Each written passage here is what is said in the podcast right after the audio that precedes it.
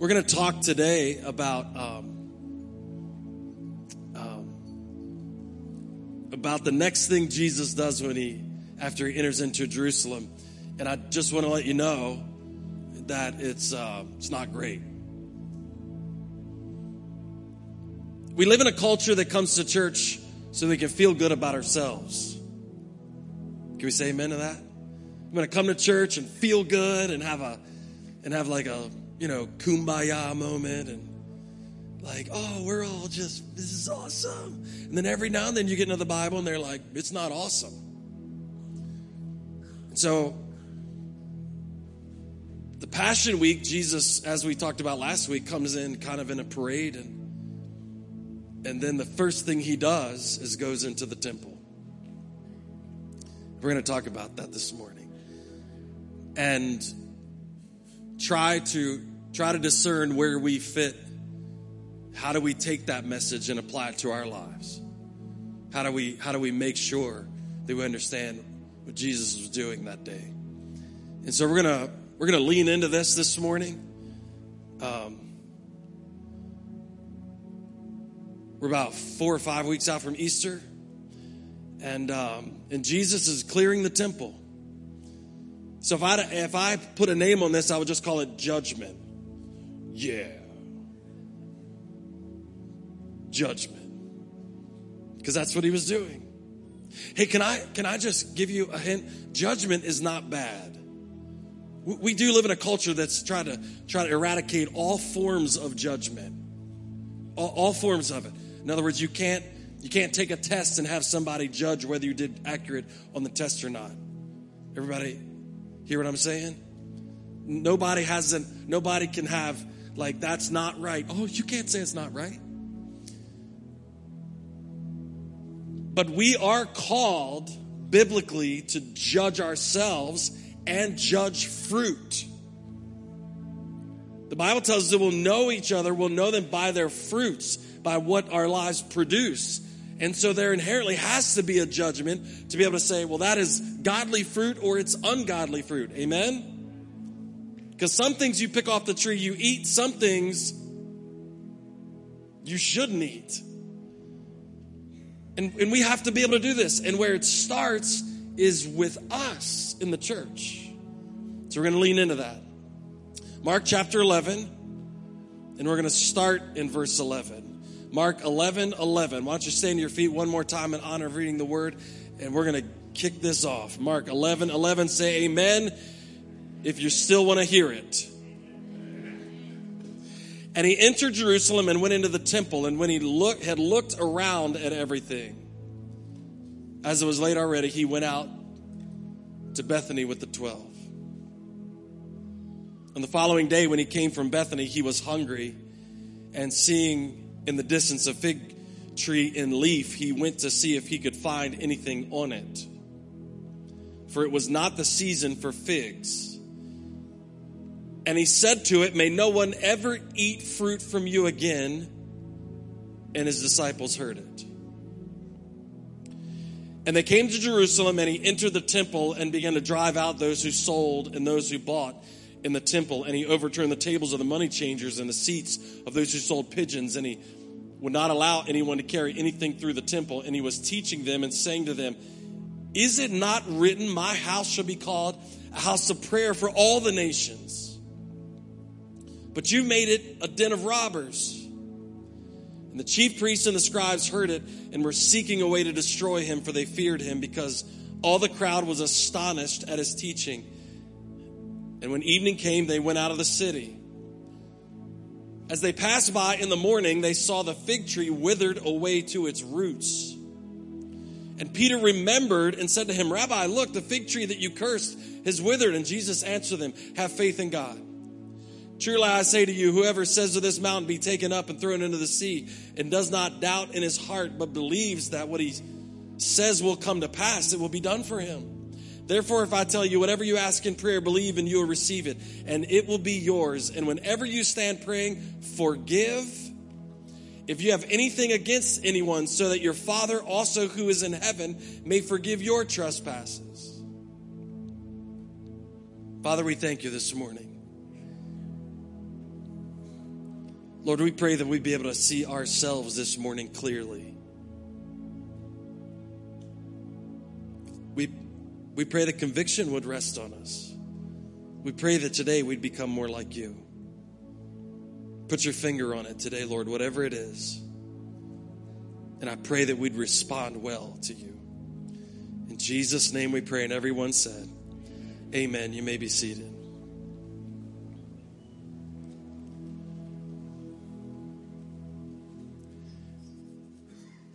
I'll be honest with you, this seems like a strange conversation. Jesus enters into Jerusalem, as we talked about last week, enters into Jerusalem. By the time he gets into the temple, uh, the, the crowds, the, all the crowds seem to have dispersed. Isn't it, isn't it crazy that there was this big procession that led him into Jerusalem, and then as soon as he gets inside, they're all like, yeah, okay. There's really no indication that anybody kind of stuck around him and and was like, yeah, we're so excited. They just kind of all dispersed and went and did their thing. Jesus makes his way up into the temple and, and Mark just says that he gets up, he goes into the temple court and he looks around. No indication that anything's wrong at this point in time. He just looks around. He goes back out to Bethany. That's where we believe Jesus was staying. He wasn't staying in Jerusalem. He's going back out to Mary and Martha and Lazarus's house and staying. If you remember Lazarus, he raised Lazarus from the dead. That's a cool guy to hang out with. You know what I mean? So he's, he's making this little journey back and forth every day, back from, from, the, from inside the city to back out to Bethany. Maybe you call it a safe house. Because what we'll find out is today, on this day when he goes into the temple, that they're plotting now. So when he leaves that evening, he goes out and he um, sees a fig tree. Or no, he's coming back. He's coming back into Jerusalem. He sees a fig tree with nothing on it. Now leaves. And this is a this is a thing that we you got to do a little bit of digging to find out. Because Mark specifically says that a fig tree had no leaves or had leaves on it, but nothing else. All right? But then he says it wasn't time for figs. And if you just read it like that, you go, why would Jesus curse a fig tree when it wasn't even time to have figs on it? That sounds just mean, doesn't it? And in our sensitive culture today, could you imagine? Jesus hurt the little fig tree and we'd have a whole organization, a nonprofit established just to save fig trees because Jesus cursed the fig tree. We'll get back to that in a second. He curses the fig tree. The, the, the, Mark says that the disciples hear him do it. They hear him. They get into Jerusalem. He walks into the temple after having scoped it out the night before it's important to know where he walks into. He walks into what's called the, the court of the Gentiles, the Gentile court. What that means is anyone who wasn't Jewish, this is the area they worshiped in. Even back, even back before Jesus died on the cross and resurrected, the plan of God was to include the nations in worship to him. And so in the construction of the temple, there was a court where Gentiles, non Jewish, people of the whole world could come in and worship. So he enters into that court. Well, what he knows now is that that whole court has been in, turned into a bazaar, like, like this trading post.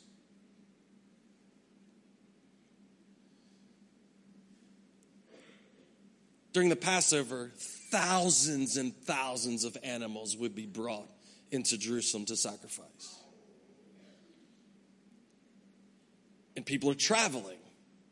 So you know there's a few entrepreneurs around. So out on their way in from the Mount of Olives, if you do some research, you find out that some very smart entrepreneurs had set up stands where they could where they could purchase animals instead of bringing them with them. Doesn't this sound amazing? No? I think it sounds awesome. So people could stop and purchase a pigeon or a dove or a lamb or whatever they needed for the sacrifice instead of dragging it all the way on the journey. Now, what the Jewish leaders and rulers understood was there was income going out before they got in. So why don't we make it possible to buy and sell that stuff right here? That's an awesome thing. We should put a kiosk in the church where you could get your car registration renewed. That sounds amazing. File your taxes right here in the church. No. Sounds absurd, doesn't it? This is what had started happening in the court of the Gentiles. They had pushed all the worship out. There was even, you had to, when you gave your temple tax, you had to give it in a certain, a certain type of coin. You couldn't give it in the Roman, in the Roman issued money. So you had to exchange it. So all this, think about it, all this commerce going in to what was supposed to be the worship area for Gentiles. It's supposed to be the worship area for all non-Jewish people. So the place where worship is supposed to be happening, the place especially now during the Passover celebration, the place where worship is supposed to be happening, it just smells like animal stuff and and people are everywhere buying and selling and to beat it all the Jewish leaders are taking advantage of people. Because the exchange rate in the temple is not what you can get out. They're taking advantage of people. They had actually turned that area also into a shortcut. Could you imagine? Think about this. Think about if during the service right now, if people that lived on that side of the church were just walking through to get to Route 9. Imagine where, where worship and, and all these things are supposed to be taking place. Imagine there's people everywhere animals, money changers, people just with, with all their goods and, and stuff they were carrying on their journey, just walking through. Jesus walks in that evening and sees it all. He sees it all, and you can imagine the hurt in him. He comes back that morning. And I guess you could say he handled business. The Bible says that he goes in there and he flips over the money changers' tables. Now, picture this. The Bible doesn't say that Jesus was really muscular or any, any, any, anything to look at. He's just a normal looking guy furious now, flipping over tables. So you can imagine money, coins flying everywhere. The people that are in charge of down on their hands and knees trying to, like, what is he doing? He's, they're trying to scrape up all the money. Everybody's scattering. He himself is trying to stop people from walking through this area. And he's telling everybody, you know this is supposed to be a house of prayer. He's quoting from the prophet Isaiah. My house will be a house of prayer for the nations. And then he says, But you've turned it in, quotes Jeremiah, you've turned it into a den of robbers. Now, the crazy part is this he then walks out of the temple, and there is no indication that anybody changed anything. They just picked up all their stuff no other gospel writer tells us that they all started to repent and cleared out the court of the Gentiles and allowed Gentile worship to happen there. No, there's no indication of it. It's just like the maniac came in, flipped over the table, started screaming, and then when he left, everybody went, that was crazy. Matter of fact, the exact opposite happened. The, ex- the, the leaders right then started plotting. He's not going to come in and mess with the way we're doing this. He's not going to come in and mess up our system that we are benefiting from. Hmm.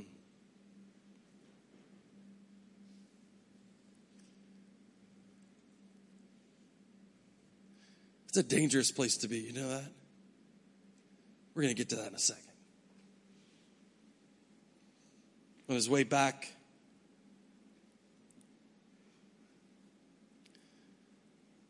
on his way back, Peter realizes, sees, sees the f- fruit on the tree. No fruit, no leaves, no nothing. It's withered now. And he asks about it. And Jesus starts teaching them. Now remember, when Jesus cursed the fig tree, it had full of leaves, no figs. When they're coming back now, now it's withered all the way to the root. Peter stops and says, Hey man, that's crazy. That thing just a little while ago had full leaves. Now we heard you curse it. And they're, they're, they can't put it all together. Like, what's, why are you cursing fig trees and flipping over tables? It just seems a little scatterbrained, Jesus. I mean, we just walked in on a parade last night.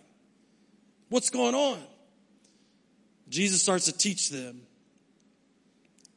about prayer, which seems displaced, about forgiveness, which seems displaced on the surface. It's like, I don't know how this fits together.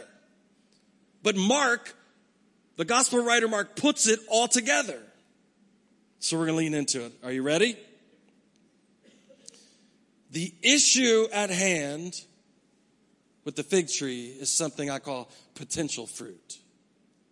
Potential fruit. Anybody ever see potential in somebody? You know what that means, right? It's not there yet, but there's signs of it.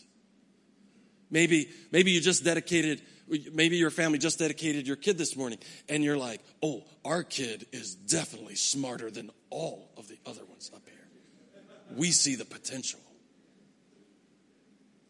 Now, you don't really know if your kid's smarter yet because they haven't taken any test. They haven't, we haven't tested them yet.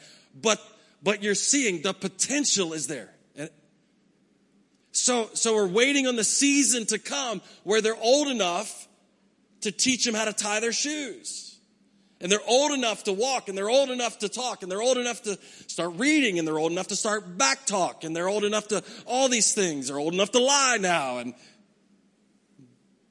the potential is there. So potential is like something that you see could happen, but not, not yet. Not yet. Um, I remember growing up playing basketball at the boys' and girls club in Martinsburg and thinking, I got some potential.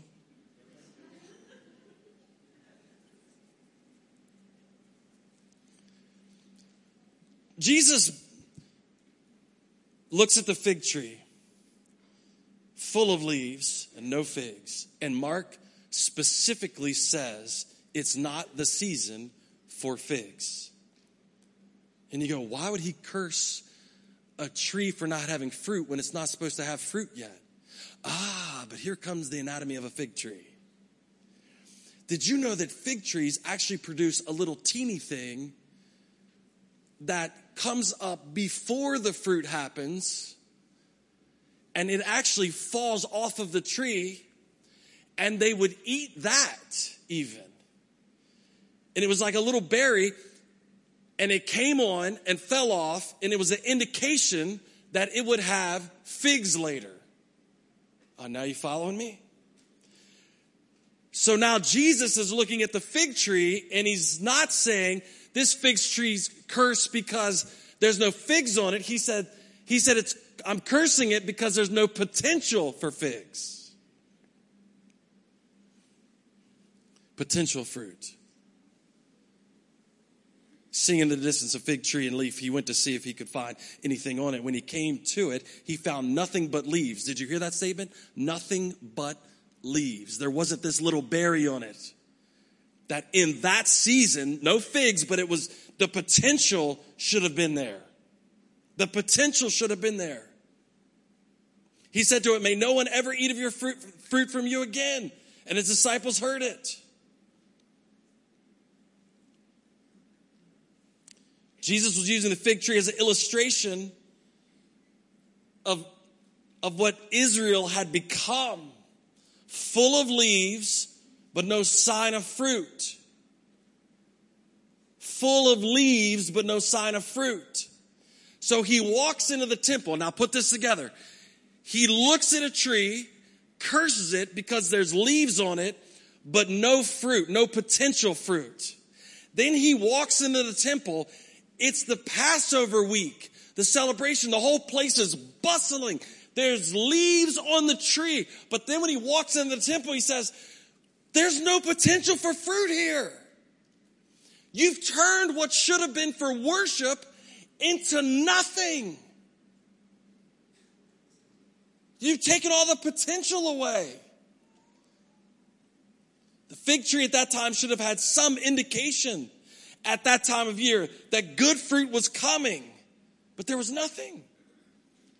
And the same thing happened in the temple. The circumstance Jesus finds is not only killing Gentile worship, but there's not even attitude of repentance towards Jesus. So watch this. The one area that Gentiles could come in and worship and express that to God the Jews had taken all of the potential out of it. There was no opportunity for it. There were people everywhere, but no worship. And so Jesus is telling the disciples, listen, this is what it, pay attention to what this looks like. There's a fig tree with no potential on it. Now we're going to walk up into the temple and look what this was supposed to be. It was supposed to be where the nations come and glorify God. And now, guess what? Zero potential for that to happen. Zero potential. You know what? I remember as a parent, the most frustrating thing ever was to, was to know deep down that your kids had potential and see them make a decision that may not be leading them toward that. That's devastating as a parent. Now, my parents never had that trouble with me.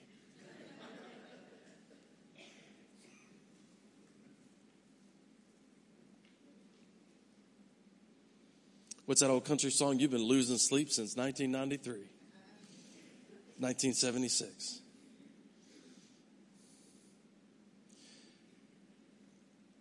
Can I challenge you this morning? Coming to church is not a bad thing. Just checking. Just checking. Coming to church isn't a bad thing being around Christian people is not a bad thing. But sometimes that stuff is leaves on the tree. Does that make sense? Sometimes that stuff is leaves on the tree because we can come to church on Sunday morning and sit in a chair full of unforgiveness. I'm skipping ahead, but bear with me. We can come and sit, and all the, if we're not careful, all the potential could be gone for all intent and purposes, the Passover week, the temple was operating. Jerusalem was full of people. It looked like from the outside, it looked like that the thing was just happening. Look at all this stuff happening. It is glorious. It's the way God set it up. And then the Son of God walks in and says, this is nothing like we intended. This does not look like what we wanted it to look like. Matter of fact, it looks like a fig tree that has all the leaves but will never produce anything. It will never produce anything. And he walks into the court of the Gentiles and finds that same exact thing. There's leaves on this tree, but it will be fruitless. You say, Chris, that's a hard word. Are you telling me I could be fruitless? Here's what I'm telling you if you have the same response as the Jewish leaders, yes.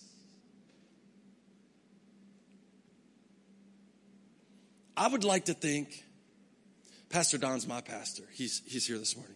I would like to think if he walked in my house and flipped over the kitchen table, which would be totally out of character for him. If he walked in my house and flipped over the kitchen table and said, Hey, Buster, we got to talk that I would sit there and go, Yes, sir. Could I first ask why you flipped the table over? My wife was kind of fond of that.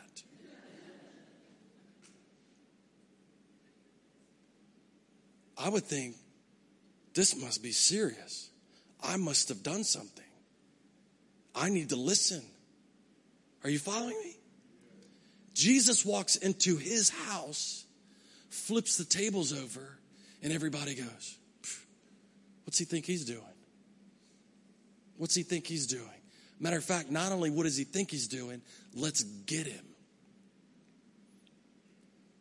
Church, the most fruitless place we could be is a place where we can't repent. I'm not even talking about corporate. I'm talking about when God puts his finger on something in my life and when he puts his finger on something in your life and we go, How dare you? Like repentance is the key to fruit. Repentance is the key to going, God, use me.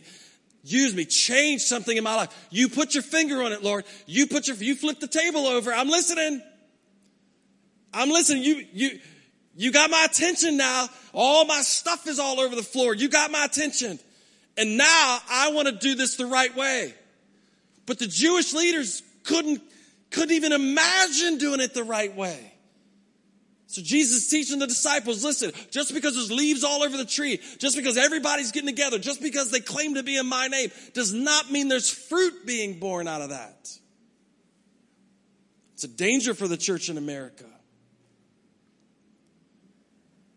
So I'm going to ask you this morning, when confronted, can you repent? I know that's a tough question at 9:30 in the morning. When you got an hour less sleep. But it's the critical one for us to bear fruit. Do we find ourselves being calloused to the conviction of the Holy Spirit? When's the last time we felt shame over something? Think about it. Do we argue with the truth? All these are signs that the potential for fruit is missing. Now, listen. Now, listen. I need you to understand something. God is not going, hey, you're fruitless. I'm going to just burn you up. God knows the potential in you. He also knows that it's pivotal, that it's hinging on our ability to go, God, I need your forgiveness through Christ. And I need you to, I need you to change me. I'm going to walk away from what I was doing and I'm going to embrace your plan for my life. Amen. So he has these he has these temple moments with us where he walks into our lives and he shakes things up and he says, You can't keep going down this road. If Jesus didn't care about the Jewish people, he would have stayed out of the temple and told the, and told the disciples, watch how I tear this place down. But he gave them the grace of walking in and saying, you can't do it like this anymore. There's no fruit here. There's no potential for fruit here. And he walks into our lives day after day after day. It's called the conviction of the Holy Spirit. It's your conscience. It's when you wake up in the morning and go, I shouldn't have done that. And the more we put it off, the more we put it off, the more we put it off, the more we go, oh, it wasn't that bad. It wasn't that bad. I could, you know, nobody's going to find out. I could just, as more we put it off, the more callous we become to it. And Jerusalem and the Jewish leaders had become so calloused that when the God of all the universe, the creator of all the universe, walks into his own temple and flips the tables over and says, This should not be. They look around, wait for him to leave, and clean it all up and start over. And I, for one, pray to God that the church wouldn't be like that. That Jesus himself could walk in and convict us of sin and righteousness. And then when he leaves, we just pick it all right back up.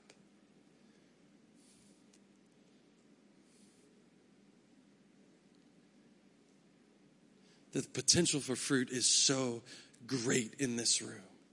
It's so great with the church in Berkeley Springs. It's so great with the church online. The potential is so great, but the potential is only recognized in repentance. Amen? The second thing is not just local fruit. I know there's some of you foodies in here that only like eating local stuff. You're great. Well, every now and then I want a banana.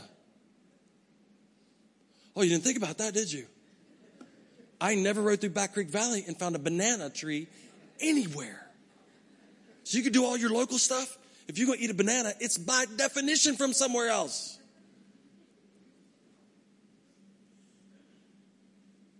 I'm not saying local's bad. I like local stuff. I like knowing where my meat comes from. I like knowing where my corn comes from. I like knowing those things. That's all good and dandy. The problem is when God wants to include thing, people in our lives that we don't like.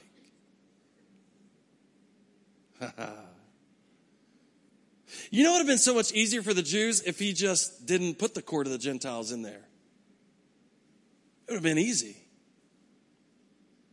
But he messed it all up by inviting the outsiders in. He messed it all up by giving them, giving them a space. He messed it all up by Isaiah saying it will be a house of prayer for the nations. He messed it all up because we're God's chosen people. Could you imagine? Could you imagine the Israelites? We're God's chosen people, proud of being God's chosen people. He chose us. And then he built the temple and made us make space for other people. When the gospel writers write the story of Jesus, you see him in, engaging with people who are not Jewish. And it infuriates him. But that was his plan. He told him this isn't just about, about local fruit. Matthew chapter 27, verse 50. And Jesus cried out again with a loud voice I'm going to show you how this happens when he dies. This is at the crucifixion of Jesus. Matthew 27, verse 50. Now remember, the temple had an inner court, an inner place where there was a veil, and only the high priest were able to go behind the veil. No one, it didn't matter if you were Jewish or not. There's only specific people that could ever go behind that, that veil. It was, it was holy, the holiest place there.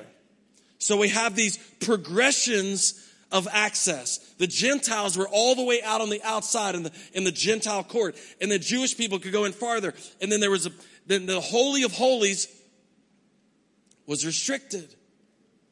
But when Jesus is on the cross and he dies, Matthew records it this way, verse 20, chapter 27, verse 50. And Jesus cried out in a loud voice and yielded up his spirit. And behold, the curtain of the temple was torn in two from top to bottom and the earth shook and the rocks were split. So picture this. Jesus dies. There's a giant earthquake. The earth shakes, rocks split open, and the temple, the curtain that's separated, splits all the way down the middle. It's a giant heavy curtain. Splits all the way down the middle. That was God saying, Now I want all y'all to worship together. I think he said it like that, all y'all. Everybody now has access through the death of Christ. Everybody now has access through the death of Christ. Everybody. Paul would later on write in Galatians there is neither Jew nor Greek, there is neither slave nor free, there is no male or female, for you are all one in Christ Jesus.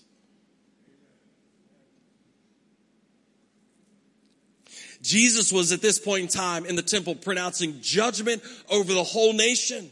You've had every opportunity, every resource, and you turned what I gave you into something fruitless.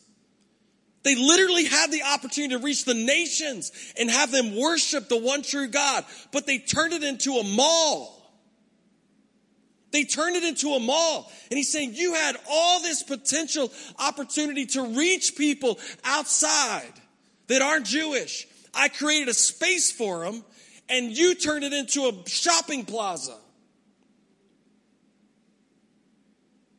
The temple was designed to reach the nations, but they had only focused on themselves, making it impossible for the nations to worship. The temple had become a place of political power and military hope, but not a place of worship for all people. So I'm going to ask you this morning. I love the fact that we support missionaries all over the world. I love the fact that Laura Lusher's passion is to, is to take you and let you go see all over the world what God is doing. That's an important thing. Amen? I think we gave $260,000 of missions work last year. pushing. We want the gospel to go forward. We want the gospel to go forward. We want the gospel to go forward. We want it to go forward all over the world where it isn't yet. We want it to go forward. We want this to be house of prayer for all nations. But can I bring it home for just a second? Because you know what's easy? Sending money. Oh, it's so easy. You know how you do it? Well, you don't even get your checkbook out anymore. Who's got one of those? You get your phone out and you go send. God, look at what I did. I believe in sending the gospel to the nations. I'm not saying there's anything wrong with that. But if we become exclusive in Hedgesville, I told you I wanted to bring it local for a second. It's easy for me to send money to people I don't know and will never speak to. It's different for me to create a space in here for people I don't like.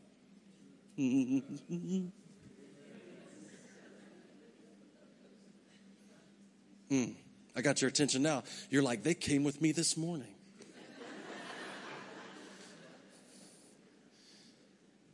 I can, I can write the check. I can get online, make the donation. I can even sign up for a mission trip because I know it's a week. And I'm going to get there and get back. Come on, somebody say amen. But Jesus was flipping it over because he's saying, I have brought the nations to you Come on. I've brought different people to you and created a space for worship with you.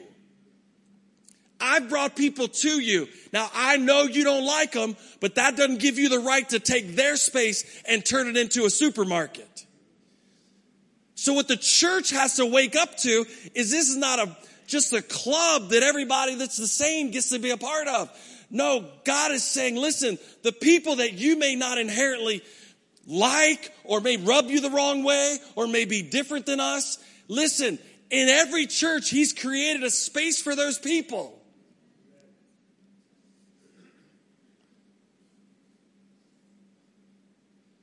And He's not saying just give them the space and ignore them. Show them how to worship. Show them how to worship. Show them how to worship. Come on. Come on. They're, they're, in, they're in the temple courts.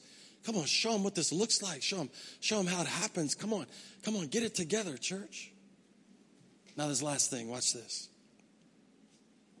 Now, this is starting to make sense. Can, I, can, we, can we agree? The fig tree had leaves, but no potential fruit.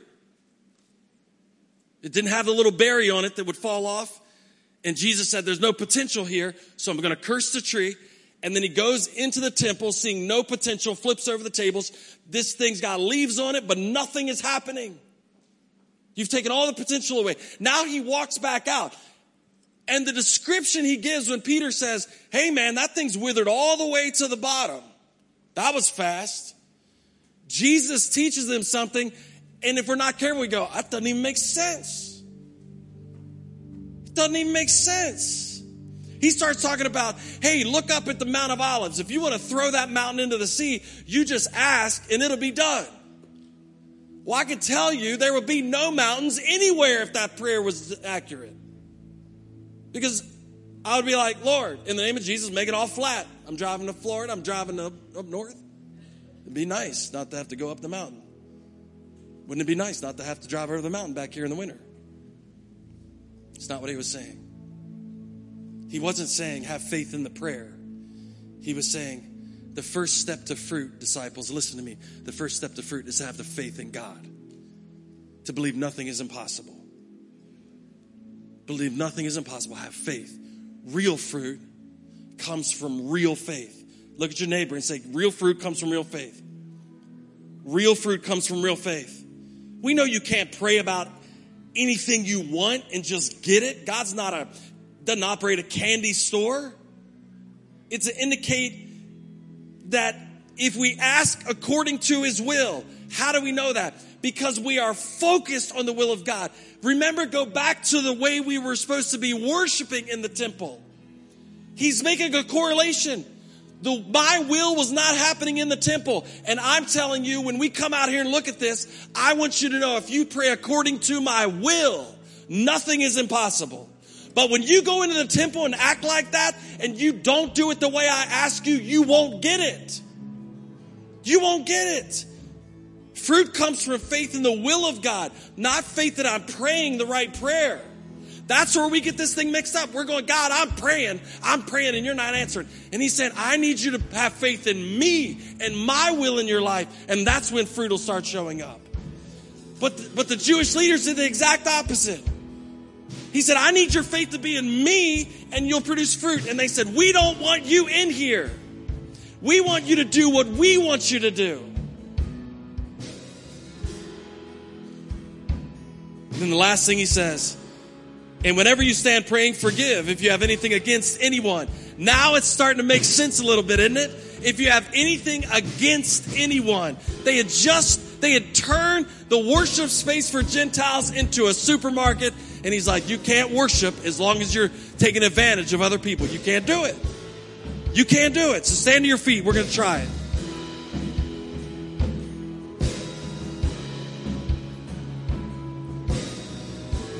Real fruit is produced because we love the Lord our God with everything we have and love our neighbors as ourselves. And Jesus walked in the temple and saw neither of those things happening. Neither of those things happening. So we got a decision to make. How are we going to respond when he points it out? Are we going to respond like the Jewish leaders and say, just get out of here? We're going to try to figure out how to ruin you? Or we're going to say, God, you spoke to me today. I need to I need to put my faith in your will for my life and I need to forgive those around me. And Lord, when you put your finger on it, I'll repent and I'll turn towards you. That's when fruit starts to bear in your life. That's when your life starts to produce things. And we have that opportunity this morning. Come on, can you lift your hands?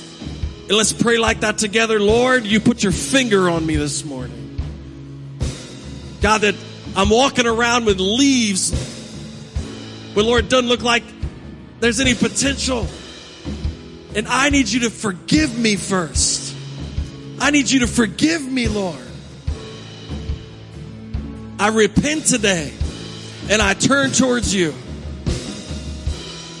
Lord, I forgive those around me who've offended me. I forgive, Lord, and I need your forgiveness. Come on, tell him you trust him this morning. Whatever he's putting his finger on, tell him you trust him. Lord, we want to bear fruit today. We don't just want to be a tree with leaves, we want to bear fruit. We thank you for this opportunity to get it right. In Jesus' mighty name we pray.